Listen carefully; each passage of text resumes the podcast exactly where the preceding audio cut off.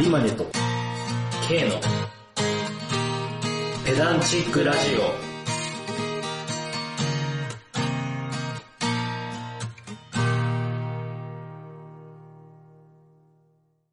話全然変わるんだけど、へい有村さん最近、セブン行ったあ、セブンうん、行ってセブン、セブンイレブン。行った最近。 3日前ぐらいに行ったの。あ、本当なんか最近お会計の時さ、はいはいはいはい。お支払い方法をお選びくださいみたいなうん。画面になるじゃん。わかるなる、ある、あるね。うん。で、なんか現金とかクレカとか、うん。なんか交通系とか選ぶやつ。うん。で、自分で選んで払うみたいなのあるじゃん。あるね。あれ、その、商品渡すときにさ、うんなんか袋いらないですっつって、で、支払いはスイカでお願いしますって言うじゃん。うん。なんか言ったのに、なんかスイカでって言ってんのに、うんあの画面出す店員なんなんて思わん。あれ、だって画面出すしかないんじゃない他に方法がないんじゃないいやいやいや、タッチしてくださいの画面にできるよ、店員の方で。あ、そうなんうん。そうなんだ。それ知らんかった。あ、マジでじゃあいつもあれ押してんの有村さいつもあれ、俺クレジットカードで払うから、ん。うん。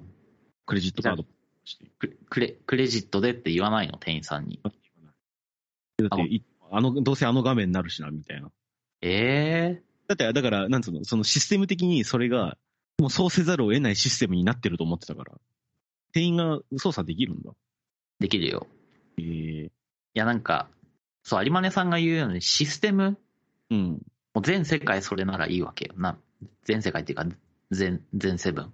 全セブン。 全セブン。全セブンが、あの画面を出すしかないと、仕組み的に。うん。あとはタッチしてやってくれだったら、その世界観だったら仕方ないと思うよ。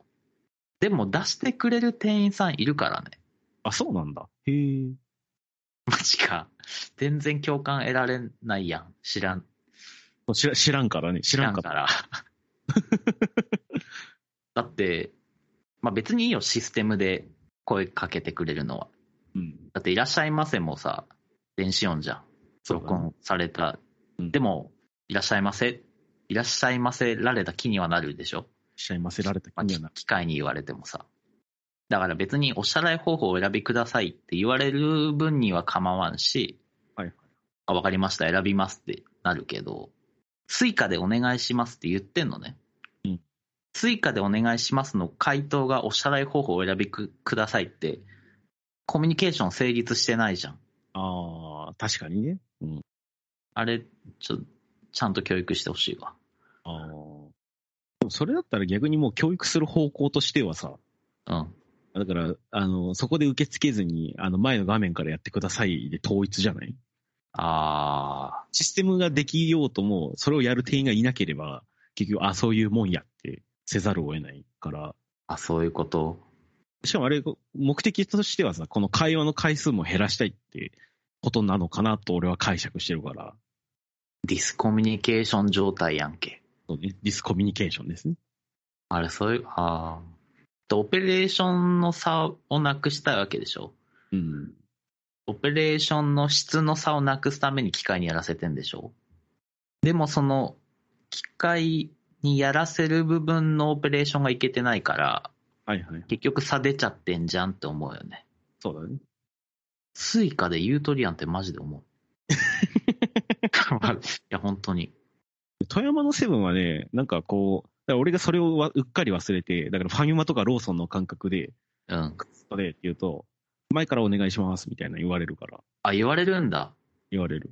あ、それだから正しいオペレーションだよね。会話が、だからこういうな、こういう会話をちゃんと成り立たせろっていう意味でもあ、ハッチでもあるわけよね。はいはい。そうそうそうそうそうそう。会話として成り立ってないじゃん、みたいな。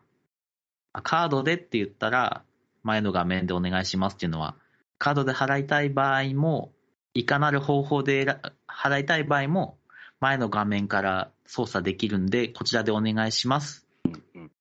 そういうことでしょ。それは成り立ってるよね。うんうんうん。スイカでお願いします。お支払い方法をお選びくださいっておかしくないやっぱり。まあ選ん、選んでるからね。そう、いや、言うとりやんっつって。 っていうのを今朝おにぎり買うときに思ったんだよね。朝食はおにぎりですか朝食おにぎり2個でした。何おにぎりいや、つそこそこ気になる。 あの、焼きおにぎりと、あの、醤油ベースのやつ。はいはいはい。あれと、あと、えっと、たらこ、なんだっけな。明太子醤油和えみたいなやつ。おー、なんか、あの、海苔巻いてないやつ。あ、巻いてるやつ巻いてるやつ。うん。焼きおにぎりは巻いてない。うん。あの、表面に醤油が染みてるやつ。もっとだ、醤油醤油だな、俺。そうだね。日本人よ。醤油好きなんだよな。いや、そこいいのよ。 まあ、だからお支払い方法は前からお願いしますみたいなんでいいんじゃないとりあえ ず。それを適切にやとりあえずはもういいんじゃないですかとは思うけど。うん。確かに。そしたら俺もスイカでって言うことなくなるもんね。お支払い方法は前からお願いしますって言われて、あ、わかりましたって言えばいいんだもんね。そうそうそう。でもわかりましたの方が長えんだよな、スイカでより。あの発生音数が、ちょっと、まカロリーが。あ、確かにスイカでの方がなんか、あれだもんな。スイが結構もう1文字ぐらい、1網羅ぐらいだからね。そうだね。発音としては短い。うん。3、3.5ぐらいだもんね、スイカでは。わかりましたは、わかりました。わかりました。それもまあ4つ、4、4 4、、4かな。って考えたら俺は店員さんに選んでほしいです。お支払い方法。 あれ、でもファミマとかローソンは違うのあの、一定それにしてもらう感じで。 はいはいはい。そうだよね。心があるわ。心がある。心が、セブンは心がない。セブンは心がない。なるほど。セブン一番好き だけど。まあでもね、あの、フランチャイズの問題とかもあるし、セブンは。うん。ブラック企業対策になりましたからねね。ね。なんかローソンのさ、街カフェあるじゃん。はいはいはい、ありますね。あれ店員さんがお盆にコーヒー入れたやつをうん、お盆で持ってきてくれるんだよね。おどーうぞっつって。はいあれ、あれいいよね。あーなるほど。心があるから。心があるから、人の。なるほど。うん。セブンは自分で入れるからね。ダイスコーヒー一つっつったら、あ、そっから取ってくださいって言われる。あ、そういえばそうだね。セブンそのタイプっす。そう。いや、あの仕組み結構忘れちゃうじゃん。ホットコーヒーは、何裏から出して、うん。アイスコーヒーは取ってくださいっていう仕組みもなんかシステマチックでちょっと嫌だよね。うん。なんで、そのホットの人とアイスの人でそんなサービスに差差があるのって思わない俺、もしかして相当めんどくさいいや、俺が、もし高校生時代だったら、うわ、面倒な客って思うと思う。あ、やってたのか。あの、ファミリーマートでバイトしてました。あ、そっかそっか。え、言わないよ。言わないけどね。うん、いや、だからさ、あれなんですよ。さあの、コンビニ店員にいろいろ求めるのはね、酷なんですよ。最低賃金ですよ、ほぼ。うん。確かに確かに。そんな彼らに何を求めるっていうんですか、本本当だね。こ、これ以上サービスする給料はもらってねえってことだよね、も。当そうそうそうう。店員からしたら。あ、それは間違いないわ。サービス過剰な世の中に慣れすぎかな。慣れすぎだと私は思いますね。わかりました。 胸にしまっとくわ、ずっと。ね、あの、コンビニは変な客多いからね。あー。いや、えぐそう、コンビニ。おっさんがやばそう。そうだね。なんか若い人の方がまだいい感じするよね。まあ、いい感じがするよね。実際いいと思うわそっちの方が。はいはいはいはい。あれ、なんでおっさんの方がまだ悪いんだろうな。なんかね、あの、一つ、これ、なんかの記事で見た話なんだけど、うん。あの、そういううるさい客とかにアンケートとかを取って、うん。その、クレームをつけたとか文句をつけたことがありますかっていう質問をすると、そんなことはしたことないって言うんですよ。ええー。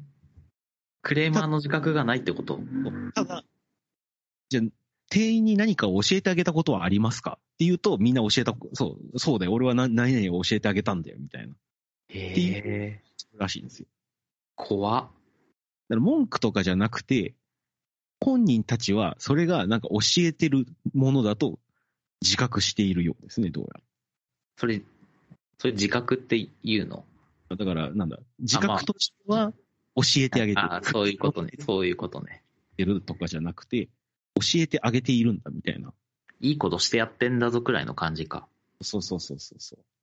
でももうその思想になってる時点でめんどくさい人じゃんでもなんでそう周りを指摘する人がいないんですね、きっと。ああ。で特に傾向としては、その、それなりに階級のある人、うん。社会的階級があったり、まあだから職場の中で階級が、地位が高い人がそうなる。んんん。はいはいはいはいは文句い。言うえ、人あはれじゃん。あれじゃん。YouTube のアンチコメントと一緒じゃん。なんか YouTube のそうね、そういう話あったね、なんか。なんか痛いコメントする人も、結構社会的な階級が高い人、課長とか部長クラスの人が、そういうなんか、説教じみたこととか、うん。ずれた痛いコメント残すらしいよ。もうなん、なんなんだろうね。一緒なんで、だから、あの、指摘してくれる人がいないというか、みんな思ってる、そいつに。だと俺は、はまあ、これはなあの、立証された話ではないけど、うんうんうん。あ、でもまあそうだろうね。怒ってくれる人が周りにいなくなってしまうみたいな。で、ちょっと、ついでにそれに絡んだトークテーマが一個あるんですけど、マジで。実は。 おー。ペダラジ。というわけで、トークテーマ。自分の機嫌を自分で取れるのは大人の特権はい。ということでですね。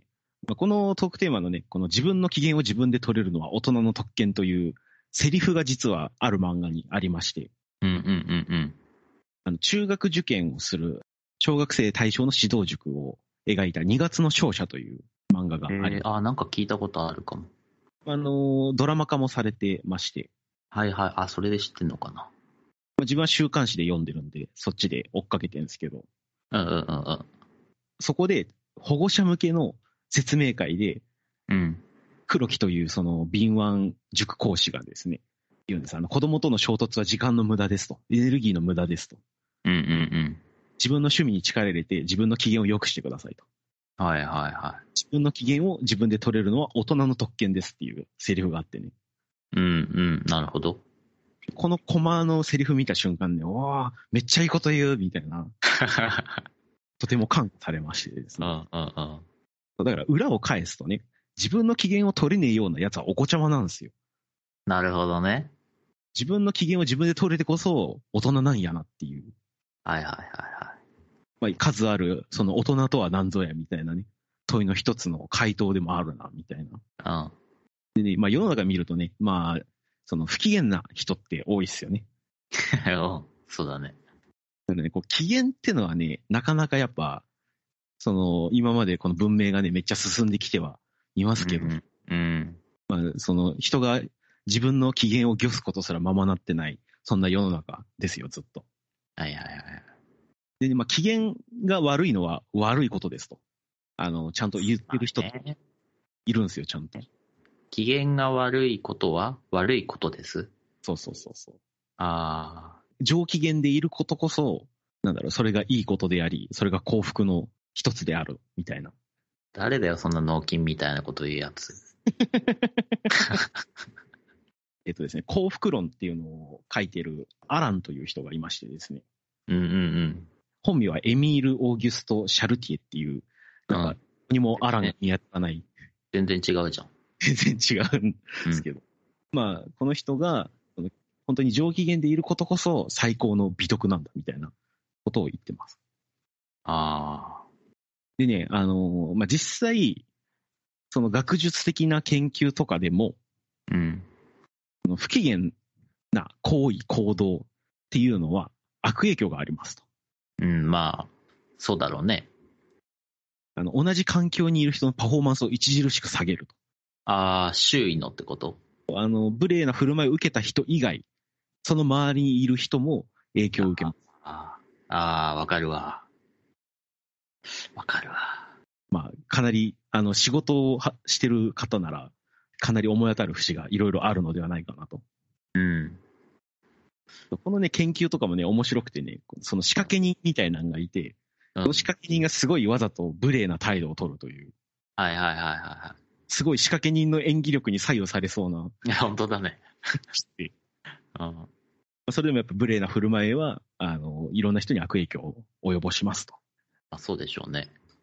ただ、さっき言ったように、なんでじゃあクレーマーとか、文句つけるような人、うん。で仕事で無理を押し通してくるような人うん。は不機嫌なんだろうと。あー気になる、それ。なんでなんやろうなと。実はこれ理由があるんですね。うん。そう、不機嫌は良くないことなんですけど、うん。でもそれが実は不機嫌であることが一つ効果的でもあるんですね。えーどういうことあのー自分に従わせるのにってことはい。その通り。うわ、最悪。最悪。わか、わか、わかるけど ね。で、これね、あれなんです。交渉ごとで、だかはらい、相手のその態度というか、態度からにじみ出る相手の機嫌。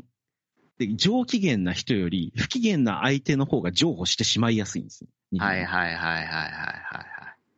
わかるなぁそ れ。やられたこともやったこともあるかもしんないですね。でも。そう。だからその不機嫌そうにしているっていうのは、交渉で自分の優位に進めやすいという、はいはいはい。最悪っすわ。致命的とも言える、その、いい効果があるんですよ。あーそりゃあ、クレーマーが減らないわけだ。そうなんです。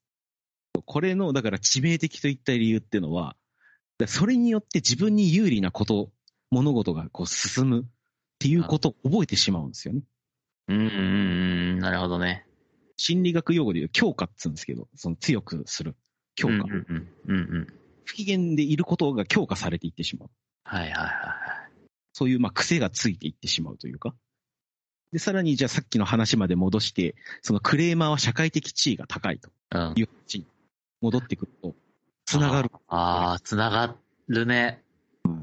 そう、交渉ごとに強いってことは、出世も勝ち進みやすいと。なるほどね。ということは結構不機嫌でいるやつの方が出世していくんじゃないかと。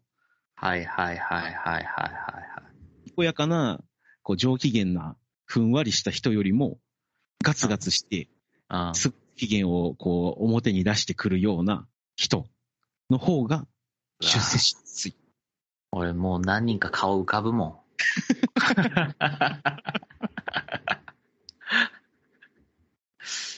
最悪だ。でね、ちょろっとね、しあの気になったワードがあって調べてみたやつがあるんですよ。うん。昭和の経営者、昭和時代に結構いろいろ財を成したというか、うあん。の会社を立ち上げたり、えー大きくしたりした経営者。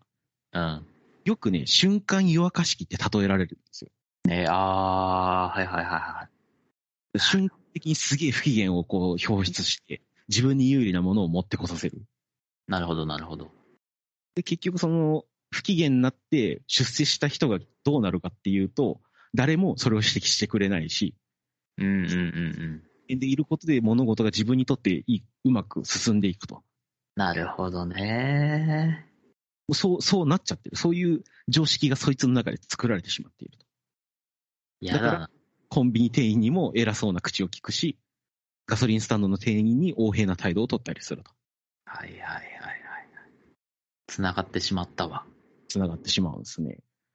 そう、だから、実はあその不機嫌でいることが100%何もかも悪いですとは言えないというこの事実がですね、まあやっぱ厄介なんですね。ーうんうんうん。だメリットがあるからなうん。でも確かになんか、まあ、交渉術の本みたいな、うんビジネス書みたいなのに、相づちは少なくしろとか、うんあとじっと目を見ろみたいな。まあそういうあんまりこうニコニコして口数多くすると、交渉うまくいかないみたいな書いてあったことがあって、はいはい。あ同じ話だなと思って今聞いてた。いやもう本当その通りでね。だからまあ、そう、機嫌よく生きるか、不機嫌に生きるかというところなんですけど、ただ不機嫌に生きたときなんですけど、うんいその注意しなきゃいけないのは、うん。死ぬまであなたの機嫌取られると思わないでくださいねという話なんですね。はいはいはいはい。なるほどね。その地位がなくなった瞬間、あんたどうなんのみたいな話になるわけですね。はいはいはいはい。だから会社辞めた途端、自分の周りには誰もいなくなってるみたいな。そうそうそうそう。うん。熟年離婚の理由の一個になってんじゃないかなというところは、なるほどね。個人的な予想としてはああるね。はいはいはいはい。稼ぎがあるときは、そうそうそうそう。まあ機嫌取ってたけど、奥様も、奥様方も、もうあとは年金暮らしってなったらもう、用済みだと。まあ、それもあるし、その、部下からは、その不機嫌な自分でも、あの、へいへいいろいろ言うことを聞いてくれてたわけですよ。うんうんうんうんうん。人間が一人へ、もういなくなるわけですよ。誰も。はいはいはいはいそしたらじゃあ何するかって言ったら多分近所の、なんか手頃な店に入り浸って、店員に絡んでいくんじゃないかなと。うわで、ここで、その、教えてあげてるんだっていう話につながってくる。ー、なるほどね。機嫌を取ってくれる相手を探しに行っちゃってるんですよ、外に。もう末路見えたじゃん。そう、そう末路は見えました。末路は見えました。じゃあ、じゃあいかにして自分の機嫌を取っていくかとうん。いう話なんですけど、まあ、この辺でまだやっぱ、あの、研究が進んでなくて、ぜこれすりゃ絶対大丈夫みたいなのがないんですね、今。うんうんだからまあ、その、今言われてるのは、まあ、一個研究の対象としてセロトニンとかオキシトシンとか言われる、その幸せホルモンとか言われている。ああ、はいはいはい。最近よく聞くやつだ。ただじゃあこれがいっぱいあったら幸せなんかっていうと、まだそこも、まだ微妙に怪しいところと。うーん。だからまあね、変色せずにいろんなもん食べて、じゃあいろんな人と関わって、 あってくださいという、すごい月並みな、当たり前、ごく当たり前の話にしか落ち着かないんですよ、これでもその、不機嫌になることで、周りを従わせるっていうのは、それ自覚してんのかねそれとも無意識で出ちゃうようになってんのかねえっとですね、個人的な感覚だと、狙ってやってる人が1割、2割、ああ、じゃあだ、だいたい無意識になっちゃっだいぶしてるってことね。あ、でもそうかもね。狙ってやれるやつはすげえ優秀なやつだと思う、本当に確かに、確かに、確かに。そういう人はふ普通に自分の機嫌も取れそう。そうそうそうそうそう。あただ残り8割は、多分、そうしたら周りがうまいことやってくれたから、じゃあ、しよう、う今後もそうしようみたいなのが、その無意識化で根付いてしまっている。あ、はいはいはいはい。わかるな。いるもん、そういう人。いや、本当ね、いるんですよ。いますよ ね、マジで。皆さんの周りにもね、きっといるでしょう。多分絶対みんな何か顔浮かんでる と思うよ。一人や二人はいると思いますよ。まあ、他にね、その機嫌を良くする秘訣というわけではないんだけど、一個面白いなと思ったマインドセットというか、その心持ちがありまして、うん。あの、相手が自分の思う通りに動いてくれなかったりしたとき、うん。はい人間は勝手にそこでストーリーを作ってしまうと。はいはいは相手が、あのーどんな状況に置かれてるかとか、あまりかん、あの、正確ではないストーリーを勝手に作り上げてしまうと。あ、こいつやる気がねえんだとか、い。はいはいはいはいはいはい。まあそういうしょうもないストーリーをつけてしまうと。で、その一個の事例として、うん。ある日地下鉄に乗ってたら、うん。子供二人がめちゃくちゃ騒いでると。うんうんしかも父親らしき人は、もう何もせず座って、あのなんかずっとあの座ってるだけと、何もしないと。うん。うんうんうん。それを見かねた、なその記事の著者が、お前の子供うるさすぎるんで何とかしろよみたいなことを言ったん、言ったらしいんだよ。うんうん。あの日本じゃなくて確かこれアメリカのあの人の話なんですけど、うんうんうん。そしたらおその男性は、いや本当に申し訳ない。たった今妻が亡くなったんだみたいな話になって、へえ。で、それだったらもうしょうがないじゃん。もう本当子供二人が騒ぐのだって、その、母親が亡くなったショックをこうどうしたらいいかわからんみたいな。うんうんうんうん。そしたらその、なんとかしろよっつった、その著者は、俺にできることがあったら何でも言ってくれみたいな態度がコロッと変わってしまった。そだっかからそそっの育児放棄をしたダメな父親じゃなくて、か。ああ。妻を亡くしてしまった、非常にこう同情すべきあの男性だったと。うんうんうんその自分の中であるストーリーを勝手に当てはめてただけやとうんうん。なるほどね。いう話であって、ろくでもない父親には見えちゃう。そういうストーリーを作っちゃうってことね。で自分に何かこう嫌なことが降りかかった、それが誰かの手によって、誰かのせいで降りかかったとしても、別にお前に恨みがあったわけじゃない。はいはいはい。自分に恨みがあったわけでも、そいつがやる気なかったわけでもない、なんかたまたまそうなってしまっただけやと。いうふうに考えると、あのイライラせずに済むよみたいな。だかめっちゃいいこと聞いたわ。らこの辺のね、マインドセットは結構大、結構有効なんじゃないかなと、個人的には思っている。はいはいはいはい。難しいな、でも。そういう風に考える癖つけめっちゃ難しいと思うな。え、じゃあ俺もその、おしゃれ方法を選択してくださいまでしか、うんあれしてくれない店員に、どう思ったらいいんですかね。どう思ったらいいんですかね。実践、実践編になるわけですね、ここから。こいつ放棄してんな。こいつ楽しようと思ってるだろ、みたいな。だそれはもうなんかその人の立場を想像するとかじゃなくて、コンビニ店員はこういうものって思った方が早い気するね。そうだからさっき言ったさ、ほら、最低賃金で、はいはい。うん彼らは。そこまでしてやる給料はもらってないんよ確かに。間違いない。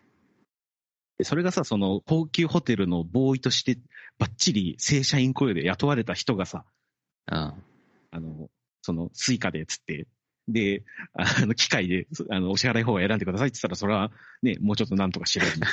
うん。店員、コンビニ店員です。最低賃金ですよ。そうですね。いや、間違いないわ。そういう、なんだろう、ストーリーを仕立ててはいかがでしょうかという感じですね。わかりました。まあ、というわけで皆さんもね、ぜひ、あのー不機嫌なご老人にならないように、機嫌よく生きていきたいもんですね、といはい。う感じで。まあ、というわけでこんな感じでトークテーマ、自分の機嫌を自分で取れるのは大人の特権というお話でした。ペダラチックラジオというわけで、まあ、前回の反省も若干活かしながら、なんとなくやってきましたけど、活かされてるのかどうや、どうなのかわからんけどね。 どうだろうね。